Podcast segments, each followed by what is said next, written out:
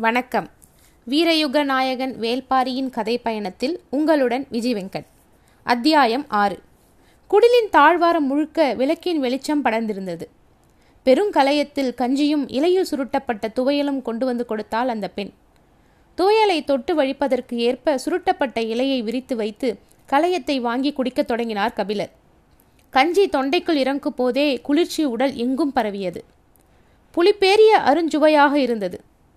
சுவைத்து சிறிது சிறிதாக குடிக்க வேண்டும் என்று எண்ணிய கபிலர் ஆட்காட்டி விரலால் துவையலை எடுத்து நடு நாக்கில் வைத்து விரலை எடுப்பதற்குள் அதன் காரம் உச்சந்தலைக்கு போய் முட்டியது. கண்கள் பிதுங்கின. விழுங்கிய துவையல் தொண்டையில் நின்றது.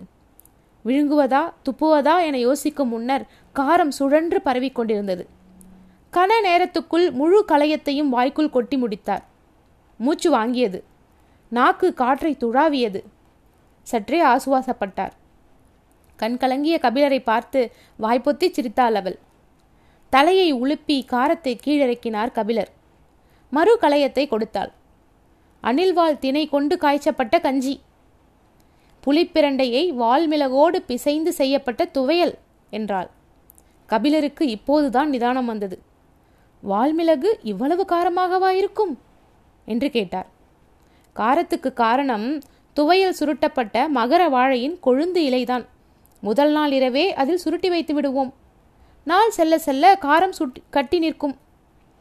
இதுவே மூன்றாம் நாளாக இருந்திருந்தால் என்று சொல்லி மீண்டும் வாய்ப்பொத்தி சிரித்தாள். கபிலர் சற்றே நிதானமாக மறு கலையத்தை வாங்கி குடித்தார். கண்களின் ஓரம் நீர் வழிந்தது.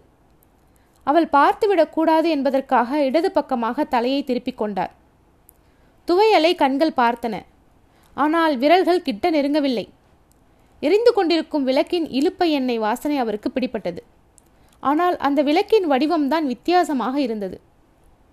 இது எதனால் செய்யப்பட்ட விளக்கு என யோசித்துக் கொண்டிருக்கும் போது பழக்கத்தில் துவையலை விரல் வழித்து எடுத்துவிட்டது உடனே அவருக்கு பொறி தட்டியது. சட்டென தலையை திருப்பி அவளை பார்த்தார் அவளோ வெடித்து சிரிக்க தயாராக இருந்தாள். துவையலை எடுத்த விரலை அவளுக்கு நேரே நீட்டி காரமலை என்று இந்த மலைக்கு இதனால்தான் பெயர் வந்ததா? என கேட்டார். எனக்கு தெரியாது என்றாள் அவள். ஒரு வழியாக சமாளித்து விட்டோம் என்று மனதுக்குள் நினைத்தபடி விரலை இலையின் ஓரத்தில் தேய்த்துவிட்டு மீதி கஞ்சியை குடித்து முடித்தார் களையத்தை அவரிடம் வாங்கும் போதும் அவள் முகத்தில் இருந்த சிரிப்பு அடங்கவில்லை. நான் உன்னிடம் விளக்கம் கேட்கத்தான் இரண்டாம் முறை துவையலை எடுத்தேன் என்றார் நான் அதற்காக சிரிக்கவில்லை என்றாள். பின்னர் எதற்கு சிரிக்கிறாய்? மாலையில் நான் நாவற்பழங்கள் கொண்டு வந்து கொடுத்தபோது நீங்கள் முதலில் பூநாவலை எடுத்து தின்றீர்களாமே? கபிலருக்கு என்ன சொல்வது என்று தெரியவில்லை. தான் எடுத்து தின்ற நாவலுக்கு அதுதான் பெயரா என்றும் அவருக்கு தெரியவில்லை. மெல்ல தலையை ஆட்டி ஆம் என்றார். அவள் வாய்விட்டு சிரித்தபடி இலையோடு சேர்த்து துவையலை மடித்து எடுத்துவிட்டு சொன்னாள். உதிரப்போக்கு நிற்காத பெண்கள்தான் பூனாவலை சாப்பிட வேண்டும். பழையனும் நீலனும் மீண்டும் குடிலுக்குள் நுழைய அவள் சிரித்தபடி வெளியேறினாள். என்ன சொல்லி சிரித்து கொண்டு போகிறாள்? என கேட்டார் பழையன். கபிலரோ எதை சொல்ல? என்ற திகைப்பும் வியப்பும் மிரட்சியும் கலந்தவராக இருந்தார். இவளிடம் பேச்சு கொடுத்தால் மீள முடியாது. என்னையவே வந்து பார் என்பாள்.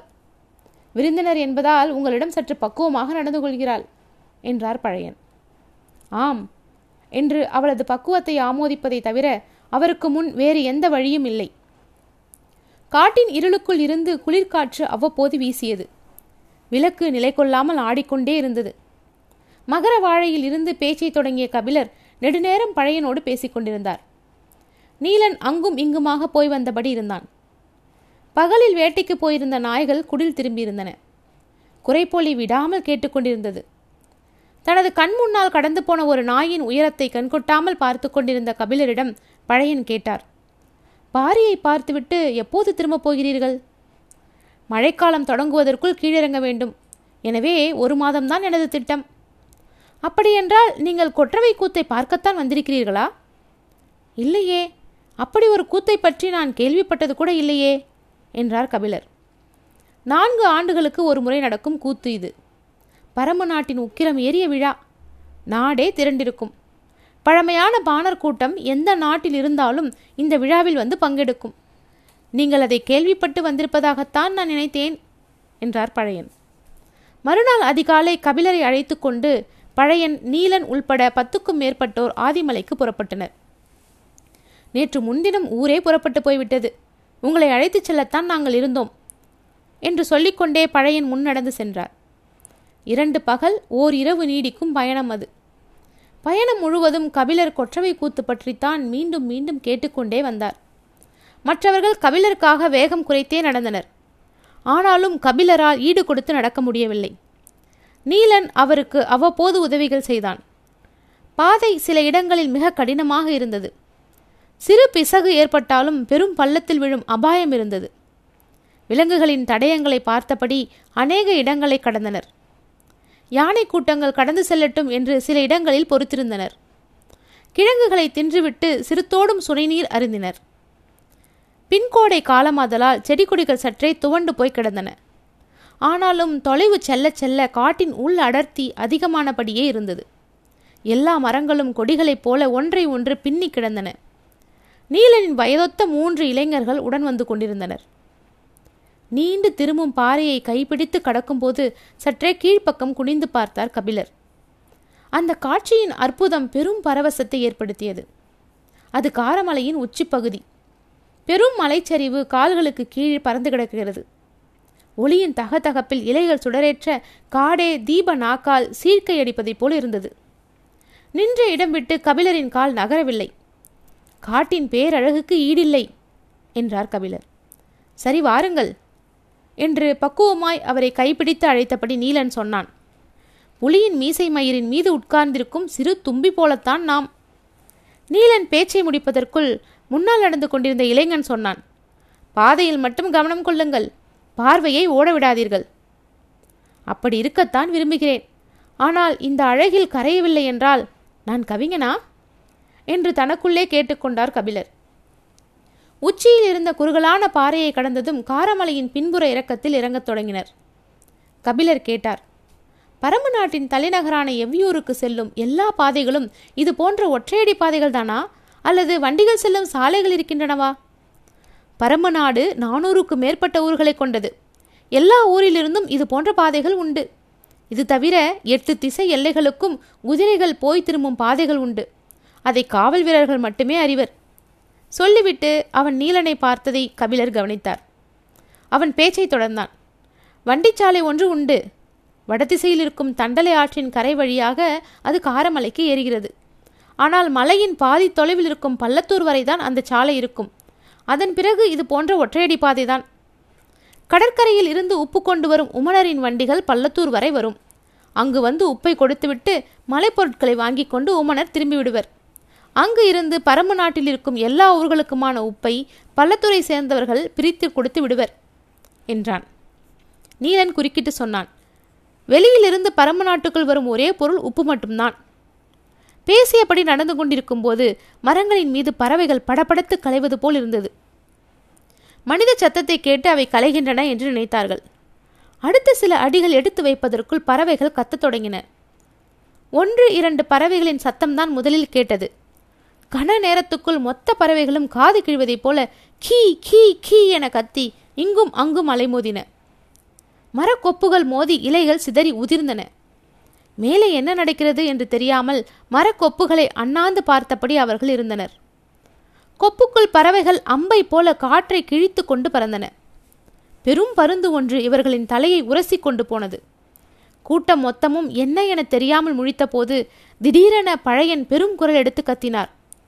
காக்கா விரிச்சிடா மொத்த கூட்டமும் கண்ணிமைக்கும் நேரத்தில் சிதறி பாறைகளின் ஓரம் விழுந்து சரிந்தனர். கரும் பாறையை ஒட்டி கீழே சரிந்து பாறையோடு பாறையாக ஒண்டினான் நீலன். மற்றவர்கள் இங்கும் அங்குமாக இடுக்குகளில் புதைந்தனர். பாறையின் இடுக்கிலிருந்து நீலன் சட்டென திரும்பி பார்த்தான். கபிலர் தன்னந்தனியாக நின்று கொண்டிருந்தார். அவருக்கு நடப்பது எதுவும் புரியவில்லை. மின்னல் வேகத்தில் கபிலரின் மீது பாய்ந்தான் நீலன். அவர் நிலை குலைந்து மண்ணில் சரிந்தார். அவரை கீழே போட்டு அமுக்கியபடி கிடந்த நீலன் தலையை மட்டும் தூக்கி மேலே பார்த்தான். பறவைகளின் வேகம் மொத்த மரத்தையும் உலுக்கிக் கொண்டிருந்தது. கீ கீ கீ என காடே நடுங்குவது போல் ஓசை வந்து கொண்டிருந்தது. புதருக்குள் இருந்த ஒரு பெரும் விலங்கு தாவி வெளியேறியது. பாறை ஓரத்தில் இருந்த மற்ற இரு இளைஞர்களும் நீலனை நோக்கி பாய்ந்து புரண்டனர். மண்ணில் சரிந்து குத்தீட்டிகளை கையில் பிடித்தபடி அண்ணாந்து மரத்தை பார்த்தனர். அவர்களின் கண்கள் அலை மோதின. அவர்கள் யாராலும் காக்காவிருச்சியை பார்க்க முடியவில்லை. பாறையோடு பாறையாக குத்த வைத்தபடி அமர்ந்திருந்த பழையனின் கண்கள் மட்டும் அதை துல்லியமாக பார்த்து கொண்டிருந்தன. நின்று நிதானமாக அது வேட்டையாடியது. அங்கும் இங்குமாக பறவைகளின் உடல் துண்டு துண்டாக சிதறின. ஒரு பெரும் பருந்தின் தலையை வால் கொண்டு சீவுவதைப் போல அதன் கூர் மூக்கால் வெட்டி எறிவதை இமை கொட்டாமல் பார்த்து கொண்டிருந்தார் பழையன். துடிக்கும் அதன் கழுத்துக்குள் காக்காவிருச்சியின் அழகு இருந்தது. அதன் இறக்கைகள் மெல்ல அசைய காற்றில் பறந்தபடியே அது பருந்தின் ரத்தத்தை குடித்துக்கொண்டே சென்றது. நீண்ட நேரத்துக்கு பிறகுதான் கிழவனின் குரல் வெளியே கேட்டது. போயிருச்சுடா. கீழே கிடந்தவர்கள் மெல்ல எழுந்தார்கள். கிழவன் பார்த்த திசை நோக்கி பார்த்தபடி இருந்தன மற்றவர்களின் கண்கள். ஆனால் அவர்கள் கிடந்த இடத்திலிருந்து அதை பார்க்க முடியவில்லை. மரங்களின் அசைவுகளும் பறவைகளின் ஓசையும் கொஞ்சம் கொஞ்சமாக குறையத் தொடங்கின. கபிலர் கையை ஊன்றி மெல்ல எழுந்தார். உடம்பெங்கும் சிராப் சிராய்ப்புகள். பாறை ஓரத்திலும் செடிகளுக்குள்ளும் பதுங்கி கிடந்தவர்கள் எழுந்து வந்தனர். அவர்களின் கண்கள் இங்கும் அங்குமாக அலைமோதி கொண்டுதான் இருந்தன. அது கொன்று போட்ட பருந்தின் உடல் சரிவில் இருந்த செடிகளுக்குள் கிடந்தது. ஒருவன் அதை எட்டி பார்க்க முயன்றான். அதை பார்க்க வேண்டாம் என்று கத்தினார் பழையன். அவன் திரும்பிவிட்டான். கிளைகளின் ஆட்டம் நிற்கவில்லை. பழுத்த இலைகள் உதிர்ந்து கொண்டே இருந்தன. கபிலர் கேட்டார் என்ன பெயர் சொன்னீர்கள்? பழையன் சொன்னார் காக்கா வெறிச்சி வவ்வால் இனத்தை சேர்ந்த ரத்தம் குடிக்கும் பறவை. இதை கேள்விதான் பட்டிருக்கிறேன். இன்றுதான் இதன் தாக்குதலை பார்க்கிறேன். ஆனாலும் அதை பார்க்க முடியவில்லை என்றான் நீலன். அது மரங்களில் இருக்கும் சிறு பறவைகளை வேட்டையாடாது. பாறைகளின் பொந்துகளில் இருக்கும் பருந்து இனங்களைத்தான் வேட்டையாடும். பருந்துகள் வானில் பறந்து இதனிடமிருந்து தப்பிக்க முடியாது. அதனால்தான் இந்த பருந்து மரங்களுக்குள் நுழைந்து தப்பிக்க இங்கும் அங்குமாக அலைமோதியது. பருந்தின் இந்த கூச்சலால் மற்ற பறவைகள் எல்லாம் அலறி அடித்தன இனி உங்களுக்கு எப்போதாவது சந்தேகம் ஏற்பட்டால் மரங்களை பார்க்காதீர்கள். பக்கத்தில் இருக்கும் மலை பாறைகளை அண்ணாந்து பாருங்கள். பருந்தோ கழுகோ சிதறி பறந்தால் அது காக்காவிருச்சிதான் என்று முடிவு செய்து கொள்ளுங்கள் என்று இளைஞர்களுக்கு குறிப்பு சொன்னார் பழையன். இதற்கு முன்னால் நீங்கள் பார்த்திருக்கிறீர்களா? என்று பழையனை பார்த்து கேட்டார் கபிலர். பார்த்திருக்கிறேன். கை கெட்டும் தொலைவில் உட்கார்ந்திருந்த என் மனைவியின் பிடரியை தனது அழகால் தட்டிவிட்டு பறந்தது. பின்மண்டையில் இருந்து ரத்தம் பீரிட அவள் என் உள்ளங்கையில் சரிந்தபடி செத்துப்போனாள் அதன் பிறகு யாரும் பேசிக்கொள்ளவில்லை கால்கள் மட்டும் நடந்து கொண்டிருந்தன. ஊர் பழைச்சியின் அருந்த பின்மண்டை நரம்பு நீலனுக்கு ஞாபகம் இருந்தது. அப்போது அவன் மிகச் சிறுவனாக இருந்தான். ஆனாலும் பழையன் அழுத கண்ணீர் அவனுள் வற்றாமல் தேங்கியிருந்தது. நீண்ட நேரத்துக்கு பிறகு மௌனம் கலைத்து பழையன் சொன்னார் கொற்றவை விழாவுக்கு முன்னர் பறவைகளின் ரத்தம் காற்றில் தூவப்படுவது நல்ல நிமித்தம். பள்ளத்தில் சரிந்து கொண்டிருக்கும் மனிதனின் கையில் அகப்படும் கொப்பு போல இருந்தது இந்த வார்த்தை. தீமையை கனப்பொழுதில் நன்மையாக மாற்ற முடிகிற வல்லமை வார்த்தைகளுக்கு உண்டு. வார்த்தை தரும் ஆறுதலை வேறு எதுவும் தருவதில்லை. மனிதன் முதிரும்போதுதான் மனங்களை கையாள கற்றுக்கொள்கிறான். மனம் விழுந்த பின்னர் எழ வைக்க எவ்வளவோ வழிகள் இருக்கின்றன. ஆனால் வீழ்ந்து கொண்டிருக்கும் போது தடுத்து நிறுத்துவதுதான் மிக முக்கியம். வாழ்வின் சாரமேறி கிடக்கும் அனுபவ அறிவால் தான் அதை செய்ய முடியும். அதிர்ச்சி குலையாமல் இருக்கும் இந்த கணத்தில் பழையனின் வார்த்தைகள் அடற்காட்டுக்குள் துணிந்து கால்களை முன்னகர்த்தும் மன தைரியத்தை கொடுத்தன. ஆனாலும் தயக்கத்தை உடைக்க வேண்டியிருந்தது. யார் முகத்தையும் பார்த்து பழையன் இந்த முடிவுக்கு வரவில்லை. உறைந்த மௌனமே எல்லாவற்றையும் சொன்னது. பின் திரும்பாமலே பழையன் சொன்னார். மின்னலைப் போல வாளை வீசி காக்கா விரிச்சின் இறக்கைகளை வெட்டித் தள்ளியவன் வேல் பாரி. வார்த்தைகள் முதுகுத்தண்டை முறுக்கேற்றும் வல்லமை கொண்டவை என்பதை கபிலர் உணர்ந்த தருணம் அது. உள்ளுக்குள் உறைந்து கிடந்த அதிர்ச்சியை கிழவன் பொடி பொடியாக்கினான். எல்லோருக்குள்ளும் ஆவேசமிக்க ஆர்வத்தை தூண்டினான். பாரி வாழ் சுழற்றிய கணத்தில் சரிந்த காக்காவிருச்சியின் இடப்புற இறக்கையை பற்றி காது நரம்பு விடைக்கச் சொல்லிக்கொண்டு நடந்தான் பழையன். கபிலரின் கண்களுக்கு முன்னர் ஒரு வீரக்கதை அரங்கேறிக் கொண்டிருந்தது.